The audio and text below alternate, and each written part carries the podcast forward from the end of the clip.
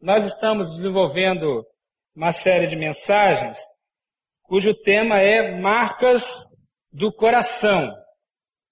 E já pensamos nas semanas passadas sobre a prisão dos rótulos, a traição da confiança e o abuso de autoridade.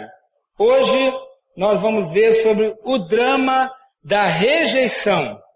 É o nosso tema hoje, o drama da rejeição. Existe muita rejeição no mundo. Você já se sentiu rejeitado? Seja sincero. Alguns já foram rejeitados na gestação.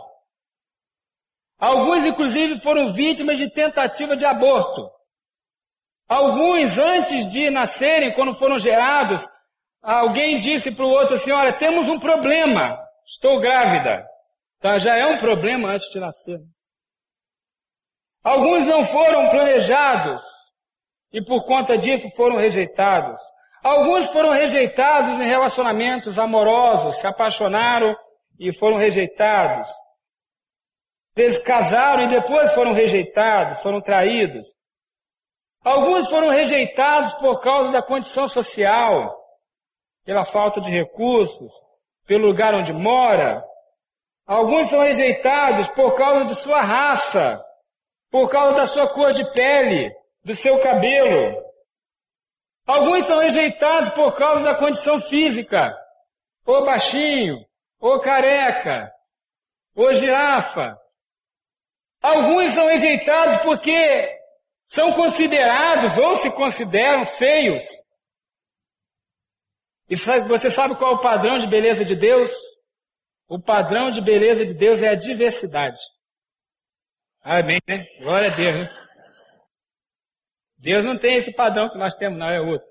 Alguns são rejeitados por causa da, do que vestem, não estão vestidos conforme a moda. Ah, esse sujeito é brega. Alguns são rejeitados por causa da religião. Eu fui criado dentro de igreja, quando eu era criança, o índice de evangélicos era muito baixo, acho que em 5% ou menos. E as pessoas olhavam para você quando você falava que era crente, né? Como se você tivesse uma doença de pele. E a gente não era chamado de evangélico, era chamado de crente, de Bíblia, de maluco, né? De protestante, dessas coisas. Alguns são rejeitados por causa da sua origem. Ah, ele é nordestino, ou ele é de outro país, por causa da cultura, por causa do português ruim, e por aí vai. Muita rejeição. Talvez você tenha sido, se sentiu rejeitado em algum momento da sua vida. E a rejeição, ela tem consequências muito profundas, muito fortes em nossa vida. E aí você pode anotar aí uma das consequências é a carência emocional. Escreva aí, carência emocional. A pessoa rejeitado, rejeitada, ela tem grande necessidade de aprovação, porque ela não recebeu os estímulos necessários, então ela está com fome daquilo. Ela tem um desejo doentio de agradar muitas vezes, porque ela precisa da aprovação, ela precisa do carinho, então ela começa a querer agradar as pessoas. Pessoas rejeitadas muitas vezes têm extrema dificuldade de dizer não, de colocar limites. Pessoas rejeitadas muitas vezes têm grande debilidade moral. Elas se envolvem em muitos relacionamentos, elas casam, descasam, casam novamente, tem amantes, tem relacionamentos um atrás do outro. Por quê? Porque elas têm uma grande carência. Elas precisam de mais de aprovação. E aí se entregam muitas vezes à imoralidade por conta da rejeição, para compensar esse déficit emocional. Pessoas rejeitadas muitas vezes são inseguras e elas precisam muito da opinião das outras pessoas porque elas não se sentem bem, seguras no que elas são, no que elas fazem. Precisam muito que alguém lhes diga que ela tem valor, porque passaram às vezes a vida toda ouvindo que não prestam. Outra coisa sobre a consequência da rejeição é permissividade. Escreva aí, permissividade. Como consequência desse déficit, dessa necessidade de aprovação, muitas vezes a pessoa rejeitada, ela se torna, se torna permissiva, ela permite que as outras pessoas abusem dela. Ela sabe que está sendo explorada, ela sabe que está sendo abusada, mas ela quer tanto uma palavra de aprovação que ela aceita aquele abuso por causa da sua carência, da rejeição. Também pessoas rejeitadas, elas têm grande necessidade de afirmação. Escreva aí. Afirmação. Às vezes, essa necessidade de afirmação vai descambar para a agressividade. Quando você encontra alguém agressivo, essa pessoa, ela é insegura. Sabe aquele seu chefe? que é agressivo? Sabe aquela pessoa da sua família que é muito agressiva? Normalmente essa pessoa é muito, muito, muito insegura. Pessoas seguras normalmente não agridem. E a pessoa às vezes é agressiva porque ela foi rejeitada e ela então já foi tão machucada e ela se sente insegura e ela se protege com a agressividade. Algumas também estão a vida toda tentando provar algo, que são fortes, que são capazes, estão presas no passado. Eu atendi um rapaz lá em São Paulo, fiz um discipulado com ele. Aquele moço, um empresário da cidade onde eu estava, e aquele moço trabalhava 16 horas por dia, sete dias por semana, não tirava folga, não tirava férias, estava acabando com a saúde, acabando com a família, e aí a esposa dele chorava, ligava para mim, pastor, me ajuda, meu marido não para e ele está agressivo. E aí eu fui conversar com aquele moço, começamos uma, uma amizade, um relacionamento. Ele me contou a história dele e ele disse que o pai dele dizia o tempo todo: você não vale nada, você não vai dar em nada, você é um incompetente. E aí eu fui ouvindo a história daquele rapaz e depois de alguns atendimentos eu falei para ele: sabe de uma coisa? Até hoje você está ouvindo a voz do seu pai dizendo que você não é capaz. E por isso que você trabalha tanto para enriquecer, para dar certo na vida, porque você está querendo provar para o seu pai que já morreu que você é capaz. Que você tem valor. Essa é uma consequência da rejeição. Quantas pessoas estão se matando de trabalhar, de estudar, de fazer tantas coisas, não pelas razões certas. Existem razões certas, razões certas para você estudar ou trabalhar, para prosperar. Mas existem razões erradas. E muitos estão ouvindo uma voz, a voz da mãe, a voz do pai, a voz de alguém dizendo, você não presta, você não vale nada, você não vai dar em nada, você é um vagabundo, você é um incompetente, você é burro. E ela vai alimentando aquela rejeição, e vai vivendo a vida toda tentando provar alguma coisa para alguém. Também pessoas rejeitadas têm perda de identidade. Escreva aí. São pessoas que não gostam de si mesmas. Pessoas também que trocam o ser pelo ter. Como elas não gostam de si mesmas, ou não acreditam em si mesmas, mas elas querem ser amadas, elas olham que as pessoas tratam melhor quem se veste bem, quem tem um carro zero, quem tem patrimônio, quem tem alguma coisa, quem tem estudo, ou quem se destaca nos esportes, ou em alguma área da vida que se destaca. Então ele procura ter aquelas coisas, ser aquela pessoa, porque ele quer provar alguma coisa, ele não tem identidade, ele não confia em si mesmo, ele não acredita em si mesmo. Ele não gosta de si mesmo. Vivem ansiosas com sua aparência física, com o padrão de beleza vigente, e assim vai, se tornam pessoas muito debilitadas. Elas não têm mais uma identidade firmada, uma identidade saudável, quando elas olham no espelho, elas não gostam do que veem, porque elas foram rejeitadas e aprenderam a viver assim. Mas sabe a coisa boa? que nós pregamos aqui, que ensinamos aqui o tempo todo, é que Jesus não rejeita. Glória a Deus. Aleluia. Você pode dar um glória a Deus aí? Aleluia. Jesus não rejeita. Jesus andava com as prostitutas. Jesus andava com os leprosos. Jesus andava com as pessoas excluídas, marginalizadas, com aqueles que eram mais rejeitados em sua sociedade. Jesus amava as pessoas pelo que elas eram, não pelo que elas tinham, pela pessoa humana que elas eram. Eu quero mostrar um vídeo para você que fala de um evento, de um episódio onde Jesus fez isso com uma pessoa. Ele cuidou de uma pessoa rejeitada. Vamos ver o vídeo.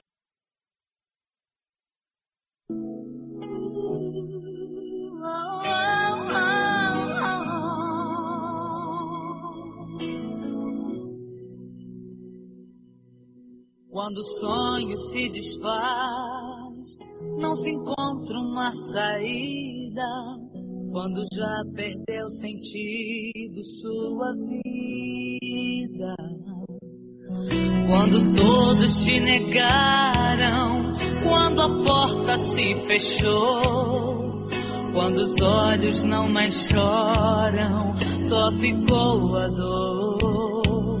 São as aflições da vida, é a poeira na estrada,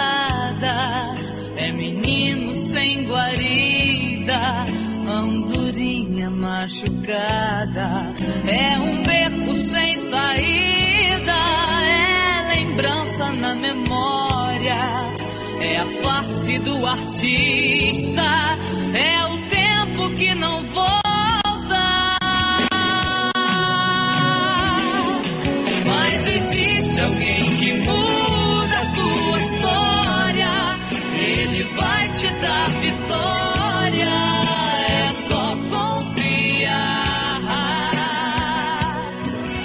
Jesus aquele que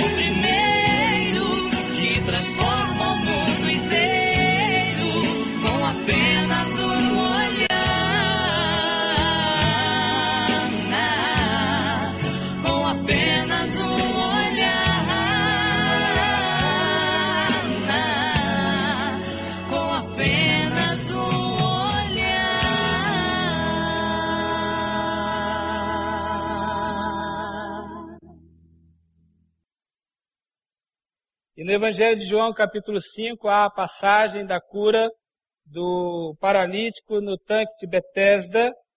Você pode deixar sua Bíblia aberta aí, Evangelho de João, capítulo 5. E um, esse milagre foi retratado aí também no vídeo, um dos milagres que apareceu aí. Nós vamos pensar um pouquinho sobre como Jesus tratou de alguém rejeitado. E esse paralítico, ele é o retrato de alguém rejeitado. Ele estava rejeitado totalmente, ele estava abandonado. Ele não tinha família, não tinha ninguém, ele estava lá sozinho, em dor, em aflição, há muitos e muitos anos, no meio de uma festa, mas abandonado por uma sociedade preconceituosa, materialista, consumista, cruel. O mundo não mudou, já era assim antes, é assim agora também. E aquele homem estava lá, 38 anos buscando uma cura, mas ninguém o ajudava. E Jesus, no meio da festa, apareceu, mas não procurou a festa, foi até aquele homem e o ajudou. O capítulo 5 de João fala sobre isso. Jesus não rejeita, Jesus se importa. Jesus se importa com a sua tristeza. Escreva aí. Ele se importa com a sua tristeza. O versículo 1 diz assim, Algum tempo depois, Jesus subiu a Jerusalém para uma festa dos judeus. Imagine a festa em Jerusalém. Bandeirinhas, alguém fazendo algo de circo aqui, barracas de comida. Você consegue pensar? Danças, músicas, todo mundo rindo, gritando, brincando. Mas aquele homem está lá. Está lá triste. Ele estava triste no meio da festa. Jesus se importa com as pessoas que estão tristes no meio da festa. Mais do que com a festa. Jesus se importa com a sua tristeza. Como é que você está agora? Talvez você esteja no meio de uma grande festa, mas seu coração não está em festa. Jesus se importa. Jesus se importa também com a sua solidão. Escreva aí. Diz o texto que havia um grande número de pessoas, doentes, inválidos, cegos, mancos, paralíticos, muita gente ao lado daquele tanque. Mas aquele homem estava sozinho. Ele não tinha um parente, ele não tinha um amigo, ele estava sozinho no meio da grande multidão. As pessoas vivem em cidades ou condomínios com milhares e milhões de pessoas e estão sozinhas, se sentindo rejeitadas, abandonadas. Não era diferente naquela época, é como hoje. Pessoas solitárias, Jesus olhou para aquele homem e viu que ele estava sozinho. Também Jesus se importa com a sua dor. Escreva aí, a sua dor. Aquele homem estava lá havia 38 anos. Sabe o que são 38 anos? Quem aqui tem menos de 38 anos? Levanta a mão. Quase metade. 38 anos em dor, em sofrimento, em abandono e se sentindo rejeitado. E queridos, ser um paralítico no ano, no, no, no primeiro ano da, ou nos primeiros anos da era cristã, não é como é hoje não. Hoje tem INSS, tem amparo, tem serviço social, o pior que seja tem. Mas naquela época não. Quem não tivesse algum amigo, algum parente, ia mendigar na rua mesmo, não tinha outra solução. Ele estava em dor, em sofrimento e não tinha amparo. Mas Jesus percebeu aquela dor. Jesus olhou para aquele homem e percebeu a dor do seu coração. Porque Jesus realmente se importa com você. Escreva aí. Jesus se importa. Jesus se importa com você. Ele naquele momento não estava preocupado com a festa, com as músicas, com aquele ambiente todo. E no meio daquela multidão, ele, ele identificou a pessoa mais carente, mais sensível, a pessoa em maior dor naquele momento, que era o paralítico. Jesus foi até ele e olhou para ele e pergunta, você quer ser curado? Eu creio como levou um susto. Mas ninguém nunca me perguntou isso. Nunca se importaram com isso. Estou aqui sozinho, arrastando-se pelas ruas de Jerusalém. Jesus se importa. Esse que é o negócio bom, maravilhoso do Evangelho de Jesus. Ele se importa comigo. Ele não se importa com os meus títulos.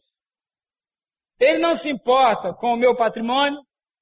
Ele não se importa com a minha experiência, os meus conhecimentos. Não que isso não seja importante, viu, irmãos? Eu valorizo tudo. Estudo, esforço, prosperidade. Claro que sim.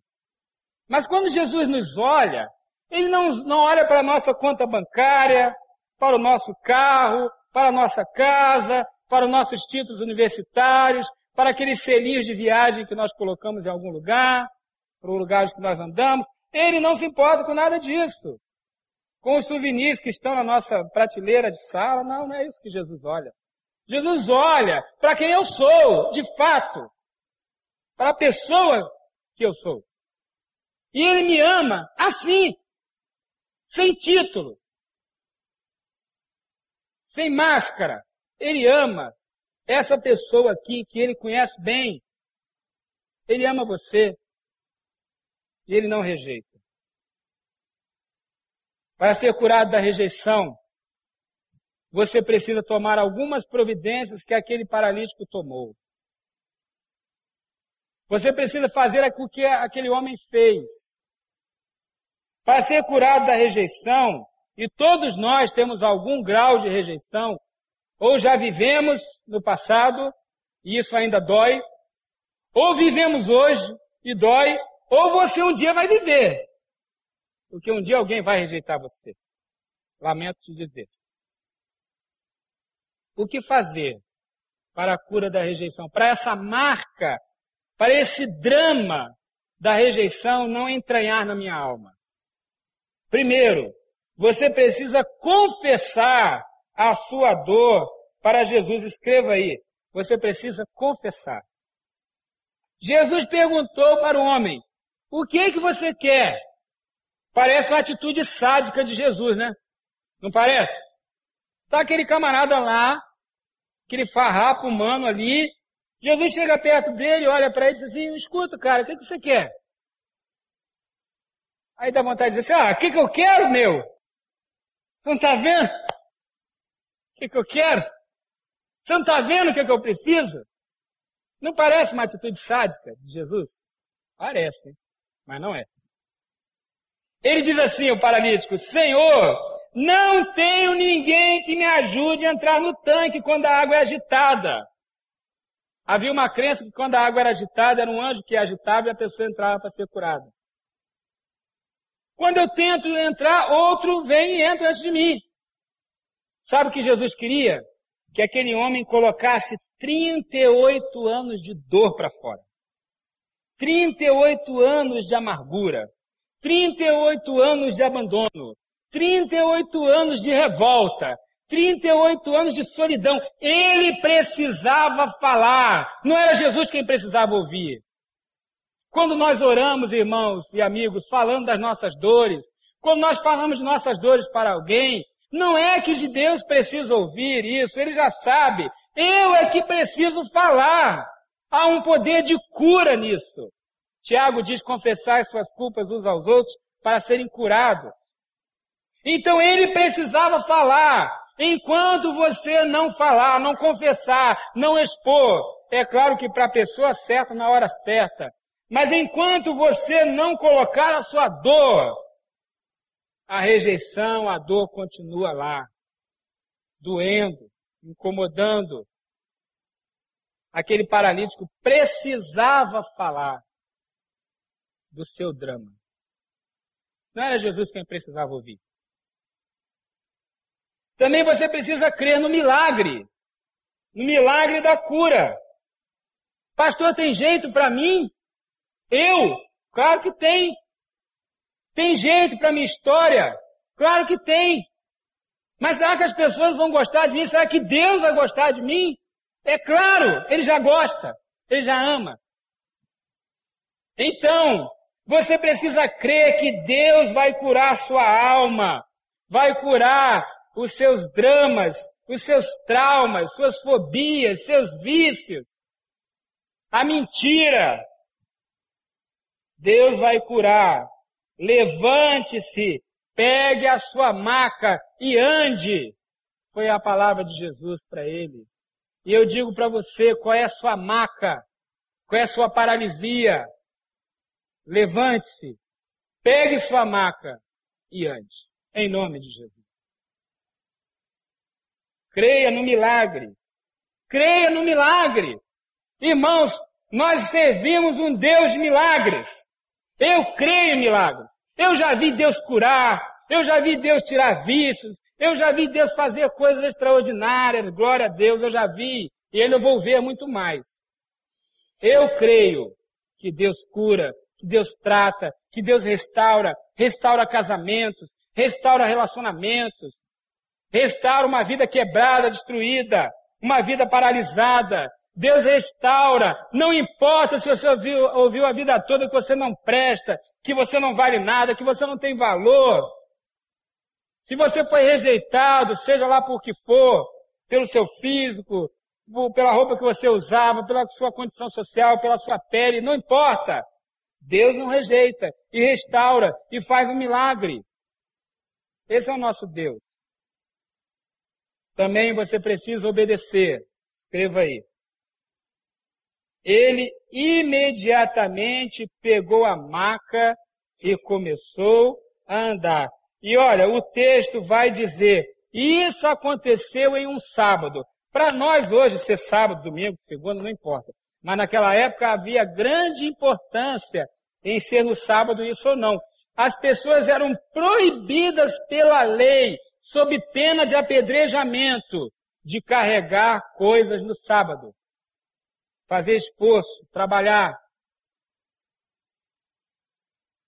E aquele homem recebe uma voz de um estranho e diz, pega sua maca e anda. Ali havia um drama. Precisava crer no milagre e precisava vencer o medo da rejeição social. O medo das penalidades sociais que ele teria. E até legais. Mas ele não teve medo. E ele obedeceu. Às vezes Deus dá umas ordens estranhas para nós. Já aconteceu comigo. Eu digo assim para Deus, é isso mesmo, Senhor, eu entendi direito. É, eu entendi direito. E Deus diz, é isso mesmo. E às vezes que eu não fiz o que Deus falou, me arrependi muito. Mas às vezes que eu fiz mesmo sem entender, Deus me abençoou demais. Deus está lhe dando uma ordem, uma direção, obedeça para haver cura, para tirar o drama de sua vida, obedeça. É preciso obedecer.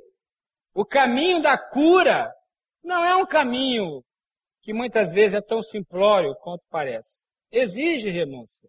Exige coragem. Jesus deu uma ordem para ele que, humanamente falando, era muito difícil de cumprir. Havia ali um perigo, mas ele obedeceu. Ele creu.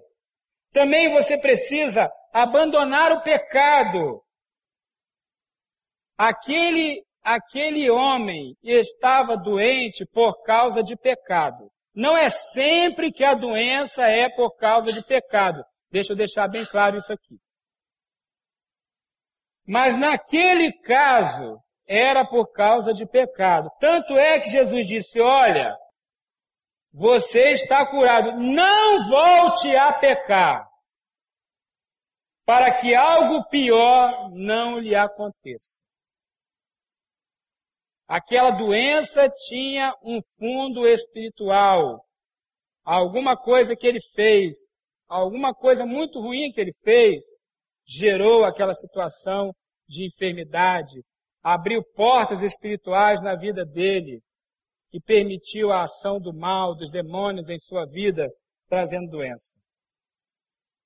Jesus encontra aquele homem no templo e diz, olha, você está curado, mas agora não volte a pecar. Abandona o teu pecado. Porque enquanto você pecar, você não tem certeza, não tem garantia de que essa doença te abandonou de fato. A cura exige abandonar o pecado. É preciso vencer este drama da rejeição. É preciso que você seja curado. E de uma vez por todas.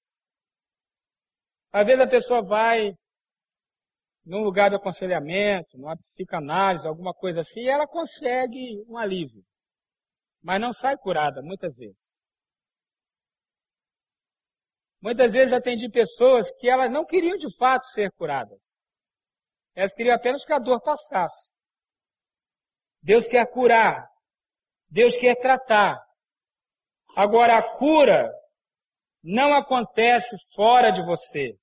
Sabe por quê?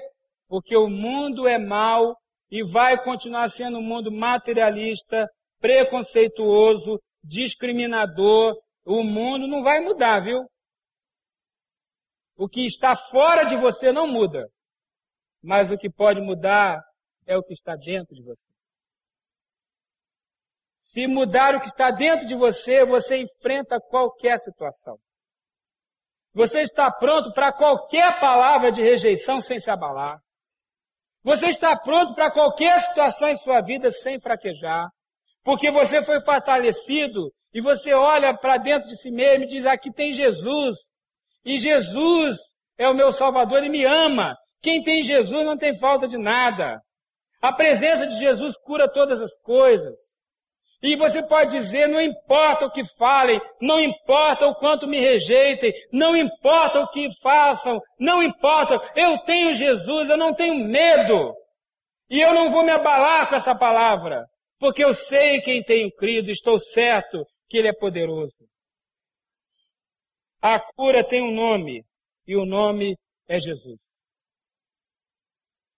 Então encontre Jesus.